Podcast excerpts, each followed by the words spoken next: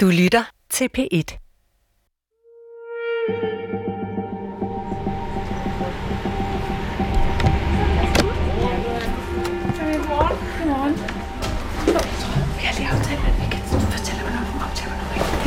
Klokken er 8 om morgenen. I en lille lejlighed sidder 20 aktivister i en rundkreds og holder møde om, hvad der skal til at ske. Um, I think it would be really nice if we actually get Dan Jørgensens attention. He actually knows it's, it's happening because he is here in, in Denmark. De er en del af den internationale klima- og miljøbevægelse Extinction Rebellion. Og min kollega Amanda har fået lov til at tage med på en uanmeldt aktion mod flere olieboringer i Nordsøen. that everyone is is good during the action, also the people Et inside. par af aktivisterne forstår ikke dansk, så al fælles kommunikation foregår på engelsk. So uh, this is Amanda. Ron. And she's uh, the one with the recording. And I just told her that we will tell her when to turn it on and off, so that everybody is comfortable with that. Det er ikke alt, Amanda må optage. Ikke fordi det, de taler om nu, er hemmeligt. Det er bare lidt personligt. Og i den her gruppe handler det meget om at være tryg. Også når det gælder selve aktionen. For those uh, in our action who are particularly exposed and vulnerable, it's important that all of us think of us as uh, one for all and all for one. En af aktivisterne har skrevet et digt, hun gerne vil læse op, inden de skal afsted. Det lyder måske ikke særlig revolutionært, men for folkene i Extinction Rebellion er det en måde at finde sammen på inden aktionen. Her er den nøgne sandhed om et olievanvid. Med sårbarhedens krop beder vi Dan om at trykke stop og sætte prop i Nordsøens undergrund og gasfund for et så for fossilfrit samfund. Aktionen, som viser sig at blive en meget poetisk og følsom en af slagsen, vender vi tilbage til senere i udsendelsen. Jeg hedder Emil Rothstein Christensen, og du lytter til I Planetens Tjeneste, en serie om danske miljø- og klimaaktivisters utrættelige kamp for en grønnere klode og en lysere fremtid.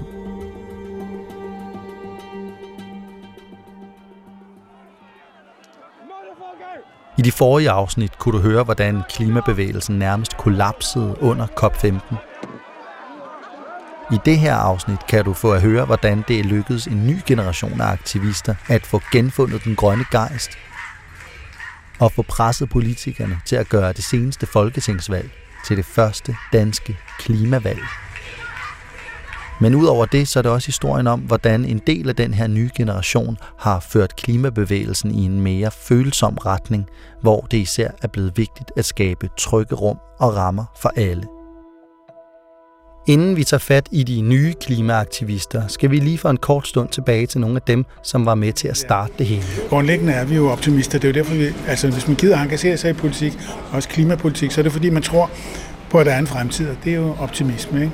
Det ser fandme sort ud, men vi kan ikke andet, og vi må gøre alt, hvad vi kan. Det her er Karl og Peder. De var med til at grundlægge miljøbevægelsen Nora i 1969. I dag, 50 år senere, er de stadig aktive. Fællesskaber, hvor man kommer til at opleve, at det ikke er noget, man sidder med alene, det er vigtigt. Og for eksempel også noget som de her ugenlige møder herinde for blandede generationer, de er jo opløftende også socialt altså. Siden oktober 2018 har de hver torsdag fra kl. 8.30 og halvanden time frem stået med deres papskilte foran Christiansborg for at få politikerne til at vedtage en bindende klimalov.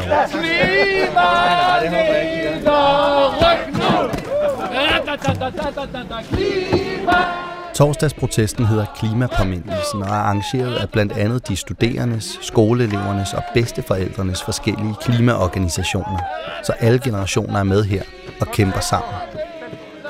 Det er dybt vigtigt, for ellers er vi alt for ofte bare de samme grå segment.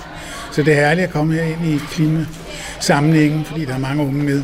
Derfor er det så trist, når man oplever, at der er så nogen, der går og er ligefrem deprimeret over det. Ja, de går helt i sort. Ja, De her negative tanker, som Peder og Karl snakker om, er meget let at finde, når man snakker med de unge, som også mødte op til protesten.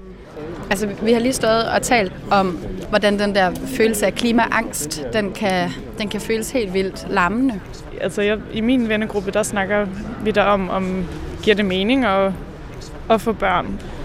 Jeg, jeg tror længe, at jeg har tænkt, at jeg ikke skal have børn. Eller jeg, jeg synes, det er enormt skræmmende, hvad det er for en, hvad det er for en, en fremtid, kloden den går i møde.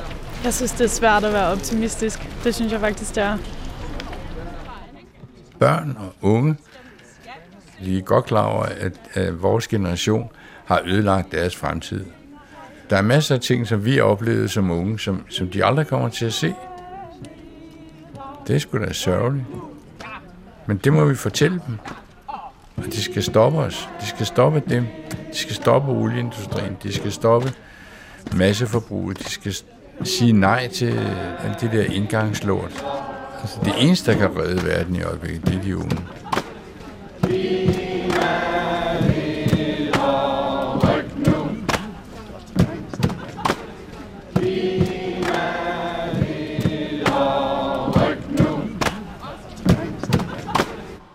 En af de her unge, som Karl snakker om, er Sara Hellebæk, som er aktiv i den grønne studenterbevægelse.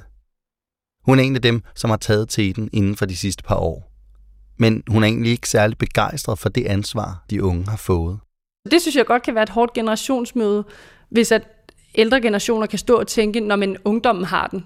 Altså, når det er ungdommen, vi har aldrig set en ungdomsgeneration, der har været lige så presset, og ja, der bare, der bare får at vide, at, at, det er jeres, an, altså, at det er vores ansvar. For Sara er klimakampen en meget personlig ting, og det har måske også hjulpet hende med at få givet den et ordentligt skub fremad. Det er tidligt forår i 2018. Og i små 10 år er det som om, der har hængt en grå sky af mismod over den danske klimabevægelse efter nedturen under COP15. Men det bliver der snart lavet om på.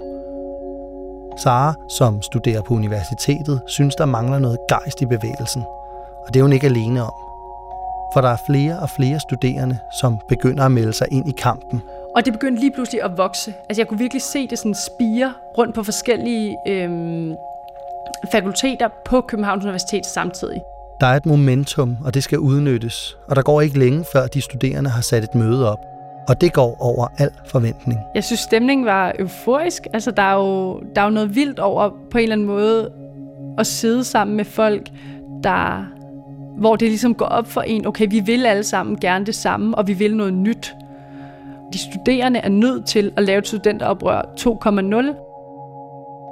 Den grønne studenterbevægelse er kommet til verden, og første punkt på dagsordenen bliver at arrangere Folkets Klimamarsch 2018.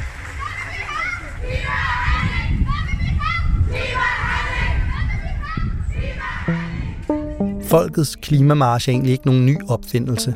Det har allerede været afholdt et par gange. Men året forinden, i 2017, har den lidt mistet pusten. Der var ikke så mange, der marcherede, der var ikke så meget medieomtale, og der var ikke så meget politisk opmærksomhed. Det er lidt som om den der grå sky stadig har lidt for godt fat i dem, som kæmper for klimaet. Men den grønne studenterbevægelse har lagt en plan for et klima-comeback. De vil have alle med ud og marchere. Ligesom dengang med atommarscherne i 70'erne, hvor folk fra hele landet protesterede med én stemme. Målet er at gøre klimakampen til en folkesag, og klimamarschen skal være der, hvor folket mødes. Det første, vi skal, man skal finde ud af, er jo, hvor klimamarschen skal gå henne, og kan man sige, hvad, hvad er det, vi går for? Øh, det er jo ikke en eller anden tilfældig vandretur. Det er jo ligesom at gå for, at politikerne handler, og så skal man også vide, øh, hvad det er for nogle krav, man stiller til dem. Studenterbevægelsen vil ikke gøre det her alene. For det her, det skal være stort. Så de inviterer alle de grønne organisationer og ildsjæle, som har lyst, med til planlægningen. Håbet er, at de skal blive en samlet bevægelse, som kæmper for en grøn og retfærdig omstilling af hele samfundet. Aktivisterne bag Folkets Klimamarsch har arbejdet på det her i lang tid nu, og der er sendt flere tusind invitationer ud. Men der er jo altid det ved sådan en demo, at man aldrig ved, hvor mange der faktisk kommer til at dukke op. Altså, vi mødes meget tidligt inde på pladsen. Der ser man jo bare en kæmpe tom slotsplads, ikke? Og går over og drømmer om, hvor mange mennesker, der så møder op. Og så begynder folk jo at komme. På kort tid er pladsen ved Christiansborg fyldt op af godt 15.000 mennesker, og de står klar til at marchere for klimaet. Vi stod ude med nogle af de frivillige og skulle gå med frontbanderet. Så folder vi jo frontbanderet ud og går ligesom afsted fra Slotspladsen. Det er vi på. Og vi har jo så nogle af vores venner, der bare råber hele altså fronten op. Og det der med at gå og ligesom synge eller råbe de der kampråb, ja, det, det er bare helt magisk. Og vi brænder vores stemmelæber af, ikke? Man kan jo aldrig snakke dagen efter en klimamars, fordi man bare råber så meget.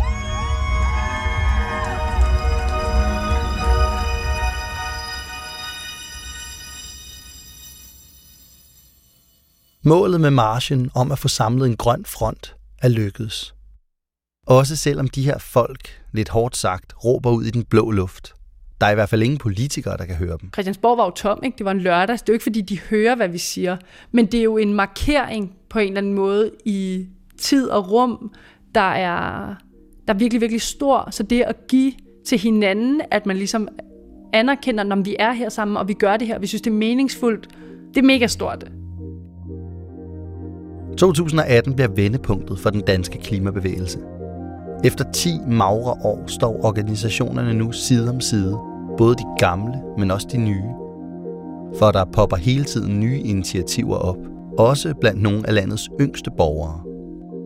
Jeg sad og scrollede gennem Instagram, og så ser man det her billede af den her, den her unge pige på min alder, der sidder med, med et skilt, hvor der står skolestræk for klimaet. Hende, der fortæller her, er Selma Montgomery. Hun går på det her tidspunkt i 7. klasse og har lige opdaget den svenske skolepige Greta Thunberg, som slet ikke er tilfreds med den måde, de voksne forvalter verden og fremtiden på.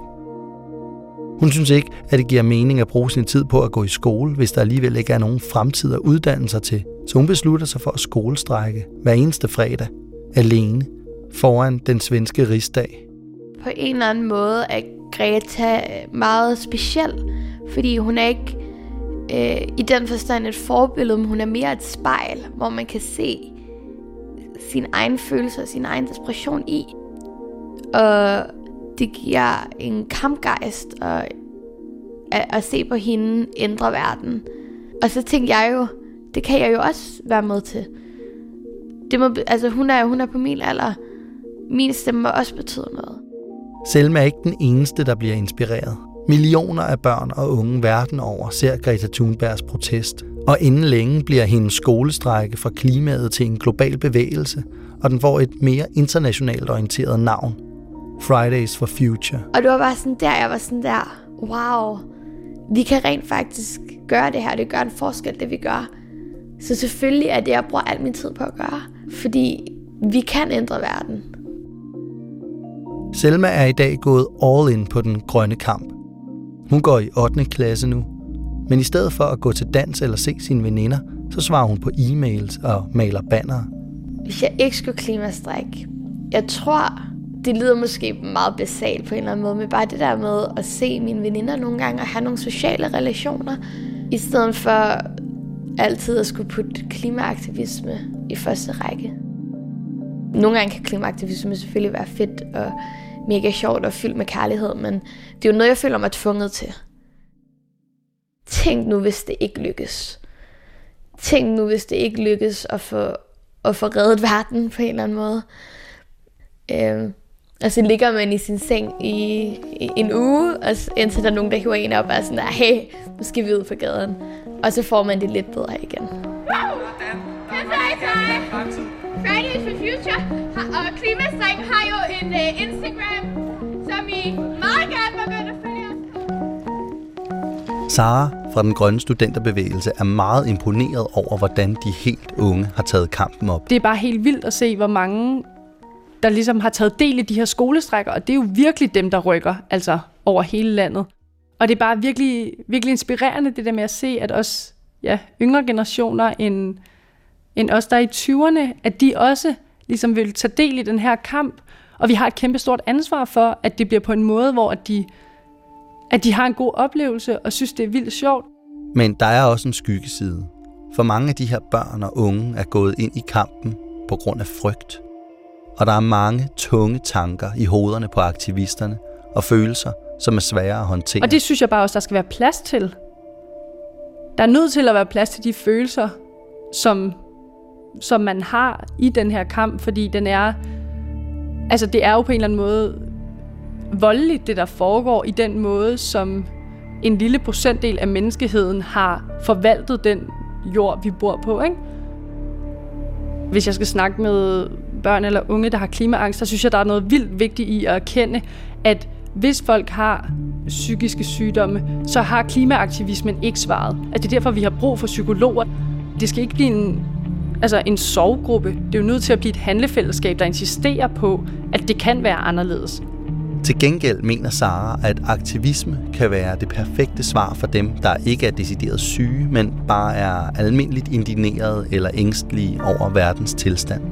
Når jeg sådan tænker tilbage på, hvad jeg har lavet de seneste par år, der er nogle af de bedste dage, jeg har haft, har jo været knyttet til det at lave aktivisme. Samtidig med skolestrækkerne og klimamarscherne er der også et nyt aktivistisk fællesskab, som er startet op i London. De kalder sig Extinction Rebellion, og deres metode for grøn forandring er oprør gennem ikke-voldelig civil ulydighed. Extinction Rebellion breder sig hurtigt og får os aktivister i Danmark. Det var dem, vi hørte forberede sig på en aktion i starten af udsendelsen. Nu er de endelig kommet ud af døren og er på vej afsted mod deres mål. Vi er på vej til Klimaministeriet for at prøve at komme i kontakt med Dan Jørgensen. Lige nu har jeg det egentlig okay. Jeg føler virkelig, at vi har forberedt det godt nok, men, sådan, men der er jo altid ting, der kan gå galt. At vi af en eller anden grund ikke kan komme ind, eller at politiet kommer med det samme og lukker det hele ned. Aktivisterne er nået frem til deres mål. Klima-, Energi- og Forsyningsministeriet, hvor de håber at komme i kontakt med den nye minister, Dan Jørgensen, som sidder og forhandler om olieboringer i Nordsøen. Lige nu så gør vi lige klar, og så er vi øh, fire mennesker, som går ind. Så åbner vi dørene, holder dem åbne, så de andre kan, kan komme stille og roligt ind. Når ministeriet om lidt får uanmeldt besøg, bliver det ikke med slagsang og kampråb som i gamle dage. Det er langt mere poetisk, det som skal foregå. Vi har øvet en performance. Øhm, en lille piece of art. Der er nogle folk, som øhm, har klædt sig ud som øh, store olieselskaber med øhm, anonyme masker på. Så der er nogen, som øh, skal symbolisere at være, være os alle sammen. Altså være dem, som olien faktisk dræber. Vi håber, det bliver flot. Og måske endda smukt. Men øh, en god oplevelse for alle, og stille og roligt. Peacekeepers. yes. And sign people. I think we're all here. Okay. Okay, I'm gonna call. I call. Det er lige op over. Fire aktivister går ind i ministeriet og gør klar til at åbne dørene for de andre. Samtidig med en anden ringer til politiet og melder deres ankomst. Imens står resten af gruppen vindblæste og venter ude på vejen. Blandt dem er Susanne, som kunne være bedstemor til de fleste af de andre i gruppen. Det er spændende. Susanne har været medlem af flere af de gamle organisationer, som NOAA og Greenpeace, men på flere punkter synes hun, både som aktivist, men også som bedstemor, at der er brug for at tænke nyt. Ved du hvad? Det er fuldstændig... Nu er jeg ikke skuespiller, vel? Men jeg tror, det er en rigtig god ting, at man kan mærke øh, adrenalinen, når man skal på. De står klar med oliedunker og skilte, og når klokken slår 10, skal de rykke. Så er det nu. Aktivisterne går i samlet flok igennem ministeriets store glasdøre og direkte ind i receptionen. Der folder de et stort stykke plastik ud midt i rummet, og seks af dem stiller sig ovenpå det og tager tøjet af. Ved siden af står Susanne og nogle af de andre, iført masker og jakkesæt og med oliedunke i hænderne. Mathilde og peacekeeperne holder øje med, om alle er okay. Også ministeriets ansatte, for der er ikke nogen, der skal blive skræmt af det her. Det er bare en performance. Karoline holder en tale for ministeriet, imens de maskerede aktivister hælder den sorte olie ud over de nøgne mennesker. Kære Dan Jørgensen, det er på tide at sige fra. På tide at bryde fri af fossile forestillinger og blinde bortforklaringer på manglende handling. På tide at trykke på stopknappen. Stop oliejagten i Nordsøen. De folk, der arbejder i ministeriet, har prøvet det her med aktioner nogle gange før, og forsøger så vidt muligt at lade som ingenting. Men det her er alligevel lidt ud over det sædvanlige. Aktivisterne plejer bare at stå udenfor og råbe, men nu er der nøgne mennesker indenfor, og efterhånden stikker det ene nysgerrige ministeriehoved efter det andet alligevel frem bag dørene.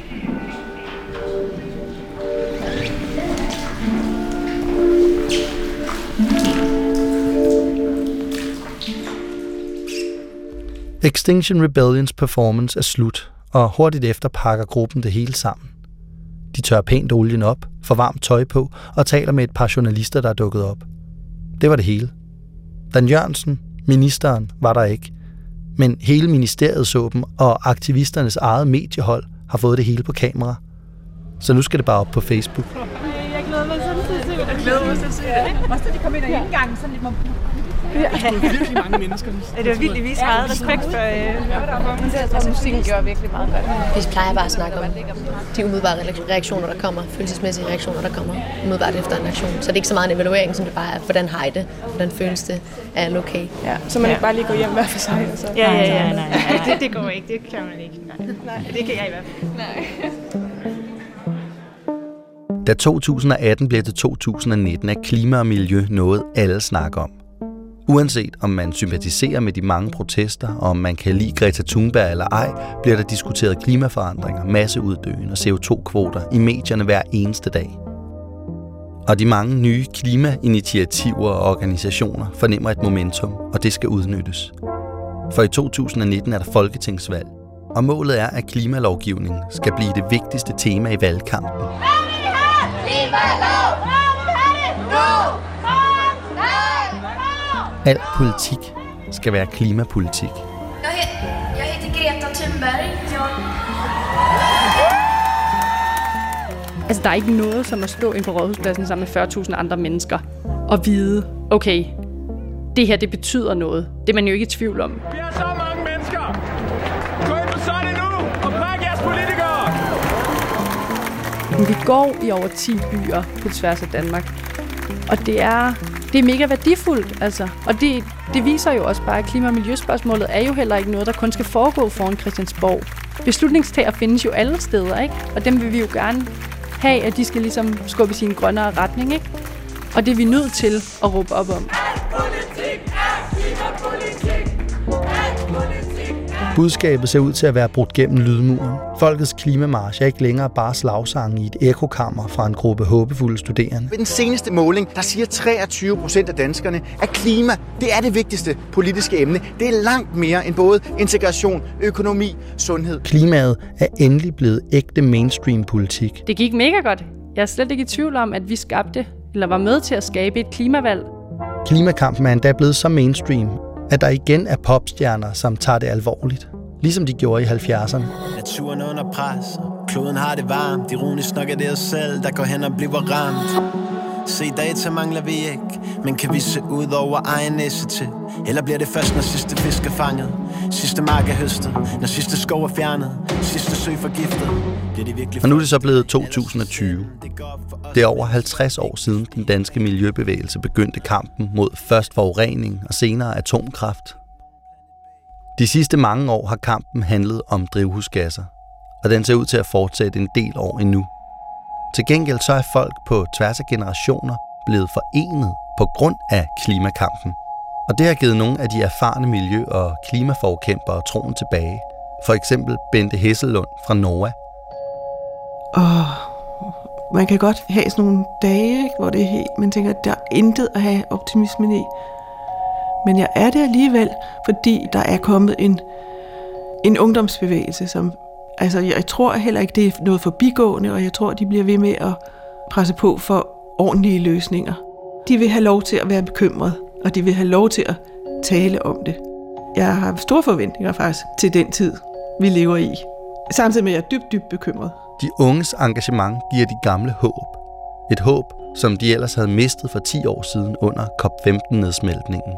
Jeg kan huske det, for 10 år siden, der, der tænkte jeg, nå, jamen altså, om jeg så i en kørestol skulle trille ud på Newfoundland og skyde med, øh, med maskingevær øh, de fanger, som flåede babysæler, så ville jeg skulle gøre det, fordi så havde jeg gjort lidt godt, og så måtte de slå mig ihjel bagefter. Karl, som er i slutningen af 70'erne, er ikke længere ramt af den nærmest desperate apati, han beskriver her. Og det er blandt andet, fordi han til klimapåmindelsen foran Christiansborg hver torsdag i mere end et år er blevet mindet om, at der er andre, der har det ligesom ham, og at kampen for klimaet ikke uddør med hans egen generation. Og det, det her er et meget godt eksempel på. Folk kan skide godt lide at komme her. Det er, det er bekræftende, at uanset hvordan vejret er, så kan vi noget sammen. Og vi kan også godt lave samfundet om sammen. Faktisk eksisterer klimapåmindelsen ikke helt på samme måde mere, som det lyder på de her optagelser. Dens mål var jo, at Danmark skulle have en bindende klimalovgivning. Og det har vi fået. Danmark skal reducere sin udledning af drivhusgasser med 70 procent inden 2030. Den det første gang kom frem, at nu er der flertal for, at vi skal reducere CO2-udslippet med 70 procent i 2030, det synes jeg, det er noget af det mest fantastiske, der er sket. Den melding, den er rigtig god. Vi er ikke noget forgangsland i udgangspunktet, men vi kan blive det, hvis vi virkelig tager fat og får lavet en reduktion på 70 procent i 2030. Så, så vil jeg sige, hvis vi kan se, at det begynder at ske, så vil jeg sige, så kan vi godt begynde at kalde os et forgangsland igen. De to mænd, vi hørte snakke her, var Peter Akker, som var med til at starte Nora for 50 år siden, og Tarje Håland, som er klima- og energiekspert i Greenpeace. Men selvom 70%-målet er et skridt i den rigtige retning, mener næsten alle de aktivister, som vi har snakket med i løbet af den her serie, ikke at det er nok. For klodens problemer er store, uhyggelige og nærmest uløselige. Men samtidig er alle aktivisterne også enige om, at uden håb, om det så er naivt eller ej, og uden kampgejst og uden tro på, at noget kan forandres, så er der ingenting, der kommer til at ændre sig. Det er de sidste 50 års klima- og miljøkamp et godt eksempel på. Også selvom det slet ikke er sikkert, at det her forløbigt sidste kapitel i historien om kampen for planetens velbefindende kommer til at ende lykkeligt.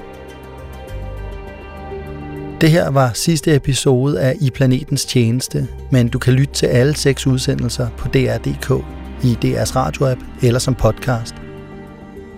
Serien var tilrettelagt af Amanda Bøje Hvid, Celine Klint og af mig. Mit navn er Emil Rothstein Christensen, og Rune Spar Gertsen og redaktør.